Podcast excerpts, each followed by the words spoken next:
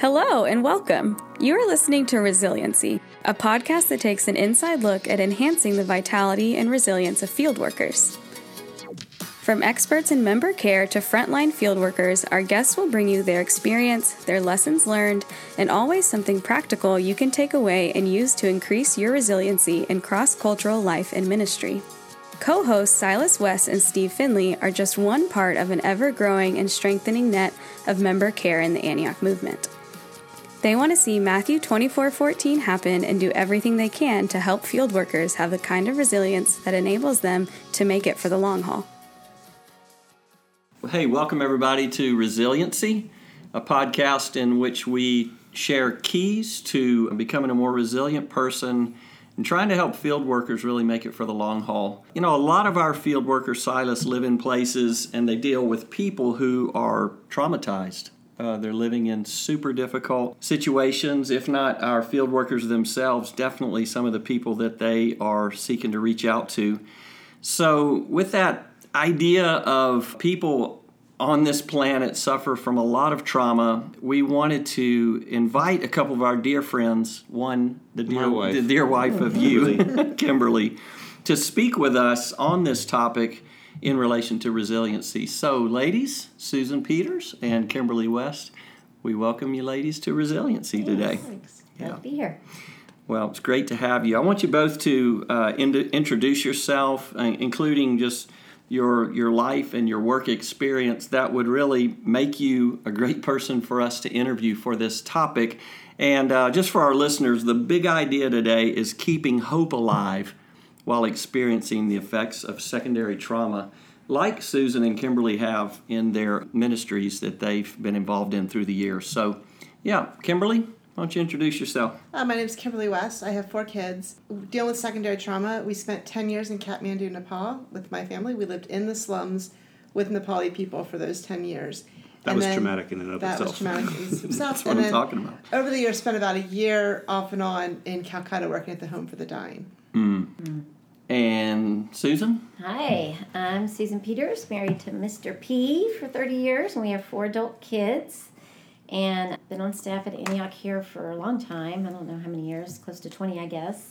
And so... Is I that think, your trauma trauma experience? No, that's not my trauma experience. It's been a joy. But mm-hmm. I would say trauma experience would be, you know, just over the years visiting the missionary, seeing where they live, what they deal with. But primarily... I would say what I have to offer today is my experience with Unbound, which is our anti-human trafficking ministry that we have through our network of churches. And so we serve victims of human trafficking, mostly sex trafficking. And so, I mean, last year we served ninety-five survivors just locally. Our Fort Worth team has served over one hundred. So you're talking about a lot of trauma um, in the young boys, young girls, young women that we serve. So, yeah. Yeah. And this is why we wanted you ladies uh, to be the ones we interview today. Real quick, though, Silas, why don't you tell us, even the whole phrase secondary trauma, you know, maybe not everybody even listening would know exactly what that is. Why don't you just sure. kind of tell us, like, trauma is this and secondary trauma is that. So trauma is is an experience that affects our cognitive ability to function. It affects our, our emotions. It's often reliving things that have happened in the past. But primary trauma is when that event happens to us. But secondary trauma, which a lot of us carry, especially people who work side by side with the, with victims or people who are involved in crisis care, like at an E R or something like that. Secondary trauma is when you witness the trauma over and over again repeatedly happening to somebody else, and it still has an effect on you, often the same kind of effect that it has on, on people who experienced uh, primary trauma. Right. So sometimes we talk about, especially us in member care, we talk about things like compassion fatigue and similar subjects, and oftentimes it's because we're actually uh, dealing with secondary trauma mm-hmm. when uh, when we hear, but but especially you ladies, I think, when you have heard and when you've been face to face with, and you've had your, you know, your hands, getting your hands, you know, dirty with those who are in such poverty or who are in such uh, abusive, horrible situations. So we want to give the time to you to speak. So I want to ask you just this. The whole idea is keeping hope alive, and, you know, we're sitting here in front of two vibrant women who are uh, strong in the Lord and are doing great in their family life and all that, so you, you haven't been overwhelmed you haven't been overcome by that which you've dealt with. So I wanted to ask you, what has enabled you to keep hope alive and to not be overwhelmed by the incredible amount of trauma and the traumatized people that you've encountered and that you've loved and ministered to through the years? Kimberly, yours uh, is a little bit in your rearview mirror in that you were living in Nepal all those years. You did live in Calcutta. Um, why don't you just tell us first, you know, how have you kept hope? How did you keep hope alive when you and Silas and your kids were right there in the thick of it?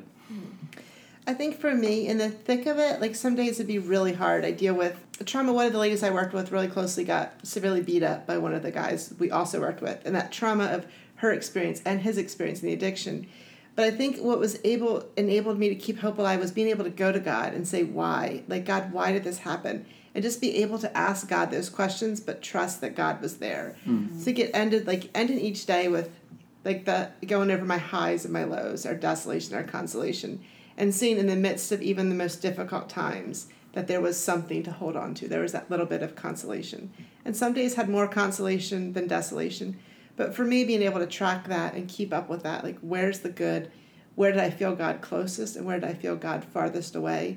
And being able to see in each day he was close with me at some point and being able to hold on to that, I think, is what enabled me to come out of it with my faith still intact, of seeing all this trauma and if friends turned away from God in the midst of it all, but being able for me to just draw into God and see where he was supporting me and all that. Yeah, just so on that note, you just said friends, you've seen friends turn away from God mm-hmm. in the midst of working in the slums or what, yeah. you know, what, I'm not saying point out somebody, you know, call somebody out, but, you know, what, what was their experience? What were they saying and relaying to you? Kind of like, Kimberly, I am out of here because, you know, what did you hear people who, who didn't have that, kept, weren't able to keep hope alive? I feel like it was, a, for those people, it was a slow progression of they ended up leaving Nepal normally, or they ended up leaving Asia and coming back to the States. And because they didn't deal with their trauma themselves, what they were going through, they looked to other people to fill those needs, other relationships, that those relationships then took them away from God. I don't think any of them decided today, like, hey, I'm not going to trust God today, but it was mm. slow steps of just not trusting God in that moment or holding on to God in that moment that then led them down a different path than the path I came down. So I kind of hear you emphasizing it's crucial to kind of keep a real short account, almost like, not account, I don't know what the right yeah. word is, but like, I'm dealing with this today, because mm-hmm. if I wait till tomorrow, there's more coming down the pipe and more. And so it sounded like a daily yeah, consolations, that desolations. That's... Every day I had to deal with it, like, where was God today? And I could take those those hard things to God, like, where were you? And experience that with God so that tomorrow when I wake up, I know where God is. Mm. Like, I know where I am with God so I can go through the day. Because every day held its own tough situations.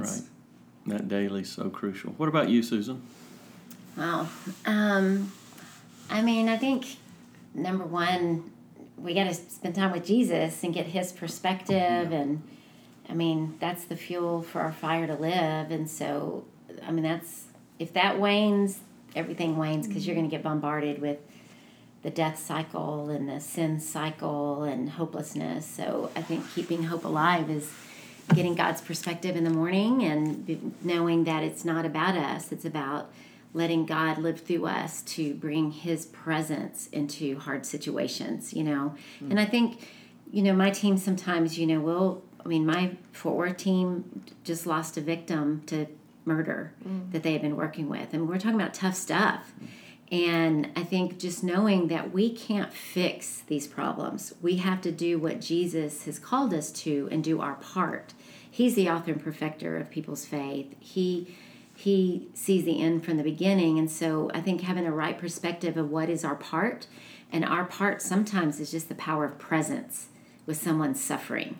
You know, when you've got years of of abuse and being on the streets or whatever, you know, our victims, you know, take many different, you know, just like yours do, the different timelines that they've been out there and traumas that they're dealing with, and some get help right away and it's a victory story and they get their life back and that's wonderful, but many are going to go through cycles while they're getting their life back. And so if we have our hope in outcomes, it's going to be devastating, and we can't do that. We have to have our hope in Jesus and abide in him, and know that our part is to try to bring life and just to be present and to do what we can for them, but not take on, on too much ownership. And that's that's when I see that myself or someone on my team might start sinking, because mm. they're taking the responsibility that's ultimately it's Jesus. You know, yeah. he mm-hmm. he's the one. If we only have one touch, yesterday I got a call out from law enforcement, and we went, and and this lady was very, very abused and trafficked, and we were able to get her to a safe place. But because of her history and being a little bit older, I don't know how long she'll stay in a safe place. Mm-hmm. And, but I have to be okay with, I've done my part, Jesus. I yeah. loved you, and I loved the one in front of me the best I could. We gave her the resources we had access to to get her to a safe place and to breathe hope, pray for her. But ultimately, you know, God, we pray for her. So so a lot of it has to do with abiding in Jesus and him being that hope every day, and then understanding what our part is. And our part is not the deliverer. He's the deliverer. Right. Yeah, if you put your hope in sort of like the success stories, right. oh, they're few and far between, yeah, quite honestly. Absolutely. It's just the nature of the work. Right. It's like in baseball, if a guy hits thirty percent of balls in play fair, he's mm-hmm. Hall of Fame in the end of his career, and he's only batted, batted three hundred, you know? Yeah. uh, there's seven times that he didn't get the ball in right. play. Right. Uh, but, right. yeah, some analogy there. Right. Something that I've often told people, I have to remind myself of it my, as well, is uh, we can't work harder than the people who are in front of us are willing or able to work. And it's a lot, kind of sounds a lot what, what you said there. Mm-hmm. Just not taking it on, their success on to ourselves as mm-hmm. giving us v- validity or... Right. Um, so though they say that spending time with Jesus, both of you, really that was kind of your thing, mm-hmm. put that in context for us. Put it in context of how... your highs and lows, like what kind of an, a situation where would you experience that, where you needed to, to do that? Okay, well, I mean, the story I alluded to, there's this elderly woman named Anamania, and Anamania was like the best part of every single day of my life, because she was just super sweet. And she was a little old lady that begged on the streets. And the guys we worked with were drug users, most of them were addicts, and they beat her up once or twice and found out about it. But then... probably five years into our time in Kathmandu, they beat her up so bad that she died. And so it was like dealing with this, like that desolation of, I love both of these people so much. I love these guys that we're working with unimaginable amounts. And I love Anamania with everything I have, because mm. she's just, the she didn't speak English. She didn't speak Nepali very well. She only knew like seven phrases. But I just sat with her, just like sitting in her presence. Which she always nice. Brought you boiled eggs. She brought me boiled eggs every day, because I was pregnant or had babies. But just this idea of like going to God and being like pouring out my mm. heart of like grief, but then having hope for these guys at the same time. Mm. That like juxtaposition, which is what Silas would say, but of the good and the bad, like seeing them both in the same moment. And really... um. Just hold on to that. The other thing is, my sister has this expression that you'll either laugh or you'll cry in every situation. Like when we had kids, it's like you'll either laugh or you'll cry in every situation. And seeing in some of that, not that there's any humor in Anamania's death, but just the seeing the humor in the fact that I love both of these people with an unbelievable love. I would have given anything for the guys, and I would have given anything for her. But holding on to that. And so when that happened, then putting my... not my hope in those, but like pouring my heart into these guys and praying for them just with love and really wanting redemption for them, I think is what enabled me to, to see hope in the midst of that really hard time. Mm-hmm. So did forgiveness have to play a part in some of yeah, that? Yeah, forgiveness definitely had to play a part of it. I mean, and there'd be times five years later when they do something, I'm like, you did that because you hurt Anamania. Like, that happened to you because of this. Mm-hmm. And it didn't. But I think I had to forgive them in the midst of it. To be in relationship with them after that experience, I had to be able to forgive them. Mm-hmm. And see that it was their own brokenness that caused them to... I mean, they didn't kill her on purpose. They were trying to get money from her when it happened, but it was their brokenness that brought them to that. Mm-hmm. Let me go play right off the experience itself, uh, Kimberly, in this subject of secondary trauma. Um, I'm under the impression you saw Anamania, your friend, uh, after this after this incident that you... I saw her the first couple of times they beat her up. I saw her after that. But when they when she died, I didn't see her after okay. that incident. Yeah. I only heard about it from them. Yeah. just wondering, just on that whole thing of memories that get mm-hmm. kind of burned into our minds and all mm-hmm. that, and how that can become part of trauma that we carry forward. Anything in particular that you've you've seen a lot? Yeah. You've seen a lot with the Sisters of Charity. Is that mm-hmm. what it's called in Calcutta? Mm-hmm. Yeah. Mm-hmm. Uh, just kind of that whole the idea of, you know, the stuff that's actually physically there that you've seen, that you've that you've um, witnessed, that can kind of uh, play over and over the tape in your mind. Is there any part of that that, you know, that you have any secrets or keys to dealing with that kind of issue, part of the trauma? I think for me, like, talking about it with, like, our community was really tight and close, so we all shared a lot about what we were going through. I know some people like to journal and write it out. I, I'm not very good at journaling. You have good intentions. I have good intentions of journaling. A lot of started journals. A lot of started journals. But being able to talk it out. I'm married to Silas, counselor man, so we would talk about it. But I think our community a lot of times would just get together for coffee or food, mostly for food, and talk about what was going on. So we all knew each other's hurts and pains, but we were able to express them in community, so wow. we all could carry each other's burdens. That's, that's big. That's mm-hmm. a key, really good thing. Mm-hmm. How about you, Susan? Uh, you know, I, I think what made me become aware of the secondary trauma, you know, sometimes we're just not aware. We think we're bringing it to the Lord and offloading it and trying to have the right perspective. We try to encourage our team to see a counselor frequently so that they're offloading those things. Um, but I remember um, I was up at the church doing something, and the lights weren't on, and I knew where the light switch was, so I was walking, you know, feeling the wall towards it. Kind of dumb now that I think about it. But anyway, I miscalculated where the stairwell was and fell in the stairwell, which I didn't get hurt, but this, like, terror came over me. And I and that I realized at that moment it was an overreaction to that experience, you know. It wasn't mm-hmm. a big fall or anything like that. And I realized that I had been carrying a lot of stress, that when noises would happen, I was overreacting, mm-hmm. um, and I was, and that made me aware. I was like, you know what? I don't think I'm doing as well as I think I'm doing, because of these experiences that were kind of like those red flags saying, "Hey, you're not offloading this to the level you need to to be healthy." And so, when you hear people's stories and sit with the suffering, it's, you know, we love Jesus. We love people. We want to see people come into the wholeness that God has for them. And and a lot of times there's nothing you can do. Or, you know, we see some of our survivors and, you know, for whatever reason, the D A or law enforcement, they drop the case and there's going to be no justice for them. There's just so many, you know, I think about our people in the field. There's so many injustices that are not going to be fixed. Mm-hmm. And so if you can't come to some reconciliation with the Lord to say, God, I have to give that to you. This is a broken world. Mm-hmm. So what is my peace yeah. in this? Because if my hope is in fixing that injustice, you will lose it, you know.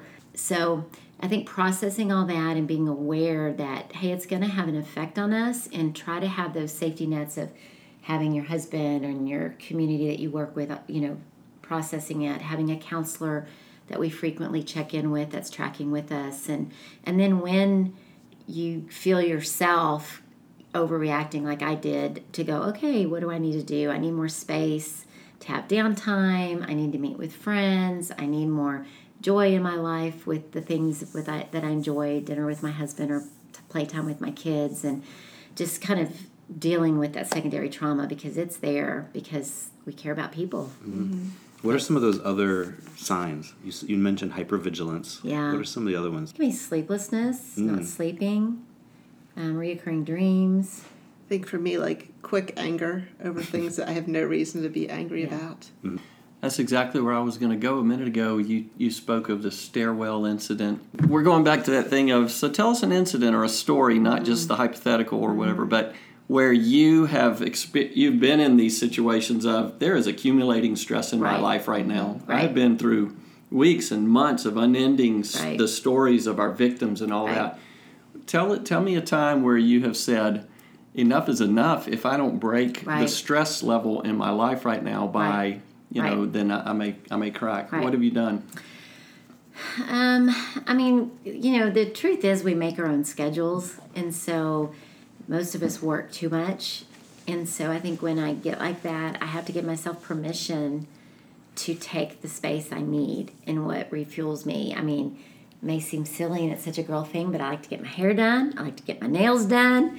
Um, I like to go to lunch with friends. I like to spend lunch or shopping with the girls. You know, I just know that I've got to up on, you know, we're body, soul, and spirit. And our soul, our, our emotions, and that connection with people too. And so those are healthy things. So I, I know I need to feed my soul, you know, and also just taking time off where over the course of twenty, thirty years walking with Jesus, there's cyclical times where I'll take good long pieces of time to get with the Lord, to have more extended times of prayer or the Word.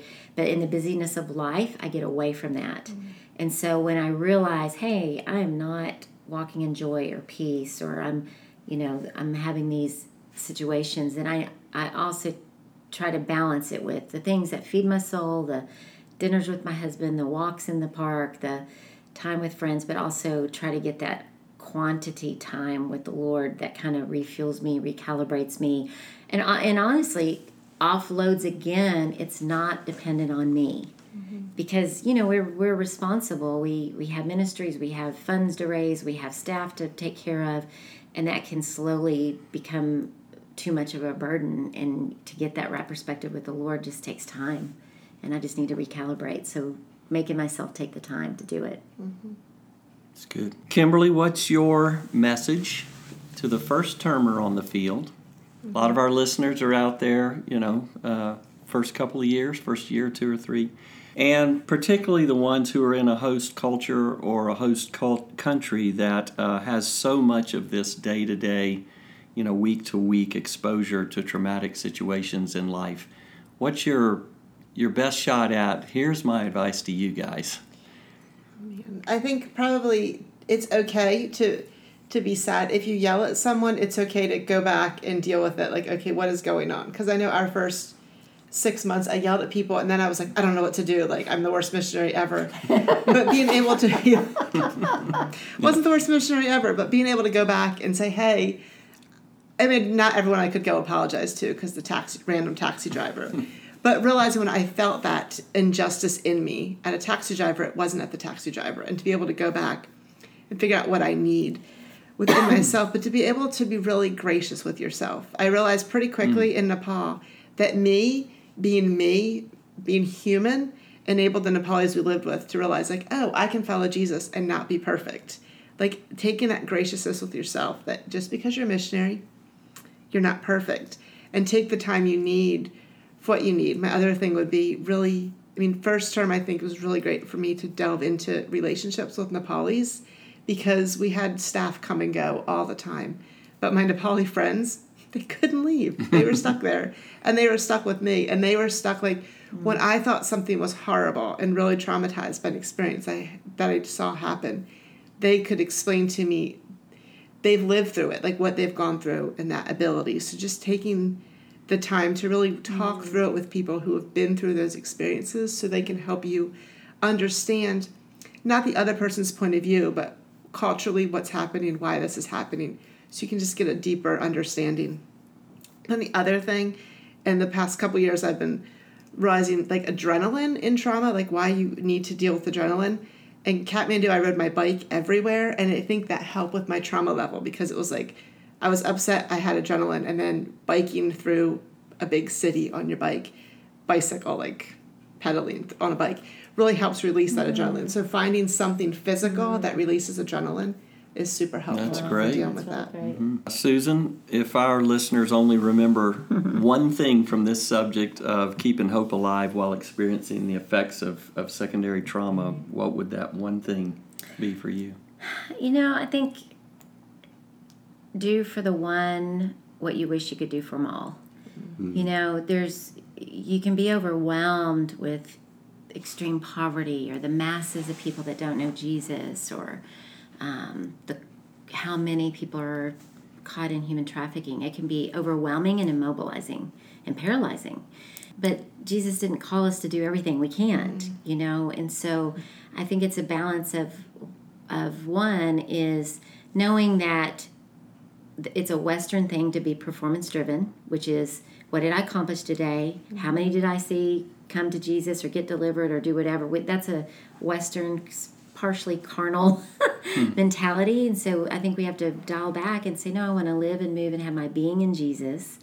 I want to love him and love the ones in front of me and do what I can today and let today, whatever I did today, be enough. You know, find that that contentment knowing that your presence with Jesus inside of you living in a dark place is enough, you know, and how you display that in the work that he gives you to do or the the relationships, and no matter how small or how broad it is, be be satisfied with that. And then when you see huge, huge need, it can be overwhelming. So dial back down and just say, what can I, what small thing can I do for the one that I wish I could do for them all? Mm-hmm. And be okay with that, that that was your portion, and know that it's it's seed sown and God will show you from there, because otherwise you can really get immobilized by the vast needs of the world. Yeah, that's mm-hmm. wonderful. Mm-hmm. Well, this is priceless. Thank you so much. I I personally look forward to listening back through what what you two have shared, because this is super helpful stuff, rich, rich. And you you ladies have lived well. You've served the poor well, and you've served victims extremely well. And you've brought other people into it with you, because many hands make the work a little bit lighter. Mm-hmm. So way to go. Well done.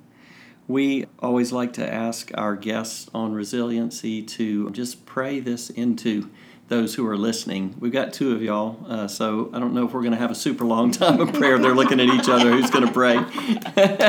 All right. Susan, why don't you right. just pray and bless right. bless our listeners.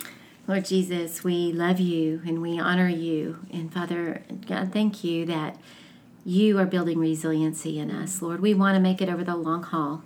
God, we want to have a vision in our eighties or however long life you give us, that we're fruitful, that we are sweeter and sweeter every day, that our hearts are guarded, that they don't become bitter, they don't become hardened, they don't become insensitive, but yet we grow more in love, more in faith, more in joy, more in peace, because we've walked with you. Lord, we know that there are many needs around where we live, and um, so many broken people in such a broken world. God, give us the eyes of life that you have for the broken people, that you see the end from the beginning. God, you see them complete in Jesus. God, help us to see that. Help us to not put over responsibility on ourselves and walk out of performance trying to do something in ourselves. But Lord, just let us be content, loving you with all our heart, mind, soul, and strength, letting you live your life through us and display your beauty through us. And Lord, we believe that you will cause us to be fruitful, because that gives you honor and glory. And that's what we pray for. We love you. In Jesus' name, amen. Amen. Amen. Thanks again. Well, friends, that's it for this week's episode. You've been listening to Resiliency. This episode has been produced by me, Silas West, with help from my co-host, Steve Finley. We are so grateful for the generosity of our guests for coming on the podcast today. Thank you so much. We couldn't do it without you. We also want to give a big shout out to the band Honest Men, who wrote and performed the music in our intro and outro. Special thanks for the voice talent of Sarah Neely, who introduced us at the beginning of the episode. If you liked what you heard, encourage your friends to subscribe and tune in in two weeks from now for the next episode of Resiliency.